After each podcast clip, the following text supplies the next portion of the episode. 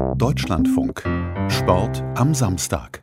Morgen starten dann die Frauen in ihr Hockeyturnier und die deutsche Kapitänin Nico Lorenz wird dabei eine Regenbogenkapitänsbinde tragen, obwohl das Internationale Olympische Komitee politische Botschaften während der Wettkämpfe ja eigentlich verbietet. Darüber spreche ich jetzt mit der Deutschlandfunk Olympiareporterin Marina Schweizer. Frau Schweizer, wie ist es denn jetzt dazu gekommen, dass das IOC die Regenbogenbinde während des Spiels doch erlaubt? Das war auf Druck von Athletinnen und Athleten wie Nike Lorenz. Man kann eigentlich sagen, sie hat da jetzt einen Präzedenzfall geschaffen. Sie hatte ja vor den Olympischen Spielen in der Frankfurter Allgemeinen Zeitung in einem Interview erzählt, dass sie die Binde gerne tragen würde. Aber nach Rückfragen beim Deutschen Olympischen Sportbund hat sie sich noch allein gelassen gefühlt, weil sie auch total unsicher war und sie ihr Team vor Sanktionen schützen wollte. Und das war offenbar der letzte Ruck, den es gebraucht hat. Daraufhin haben Sie, der Deutsche Hockeybund und der Deutsche Olympische Sportbund eine Anfrage an das IOC geschickt und das hat das jetzt erlaubt. Eine solche Einzelfallprüfung ist jetzt möglich. Das hat das IOC jetzt auch erst bekannt gegeben in den letzten Tagen. Und das ist eine sehr interessante Entwicklung, weil das IOC ja bisher versucht hat, solche Statements auszuklammern. Jetzt haben Sie die Einzelfallprüfung angesprochen. Wer prüft denn das? Das war bisher bis heute eigentlich nicht klar. Ich habe heute den IOC-Pressesprecher erreicht und er hat mir gesagt, das ist eine Arbeitsgruppe aus IOC-Mitarbeitern, weil man das schnell und unbürokratisch, so hat er es beschrieben, entscheiden wolle. Athleten Deutschland, die Interessenvertretung aus Deutschland, hatte sich da eher ein unabhängiges Gremium gewünscht und auch kritisiert, dass klare und transparente Kriterien fehlen. Da sagt jetzt das IOC, das kann man nicht festschreiben, weil solche Symbole schon mit einem minimalen Unterschied etwas ganz anderes bedeuten können und es da praktisch unendliche Möglichkeiten gäbe, die müssen einfach im Einzelfall geprüft werden. So sieht das IOC.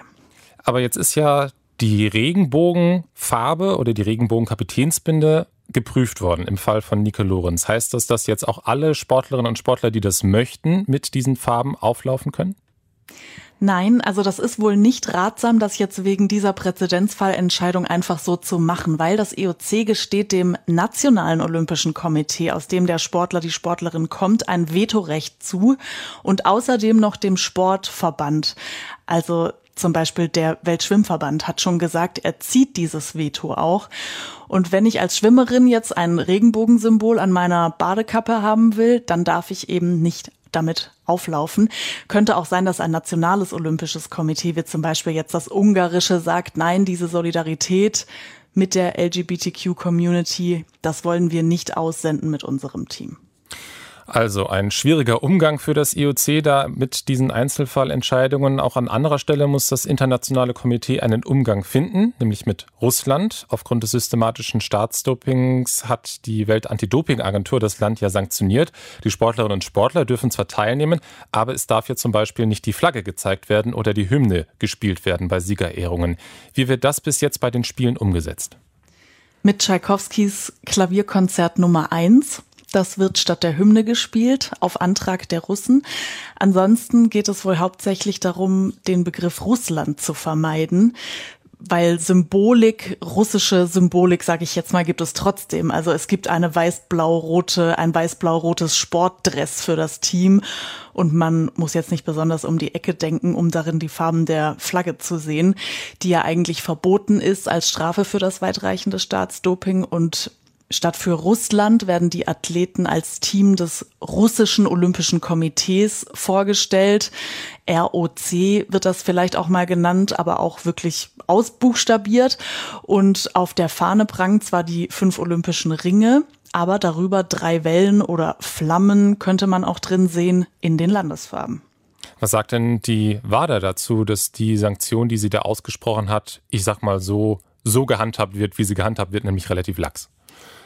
Ja, die kritisiert genau das, also diese Symbole, die ja noch nicht einmal besonders versteckt oder dezent auftauchen.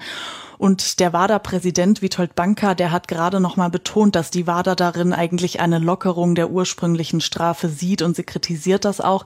Man sei darüber enttäuscht, weil man als WADA gewollt habe, dass die Trikots wirklich neutral sind.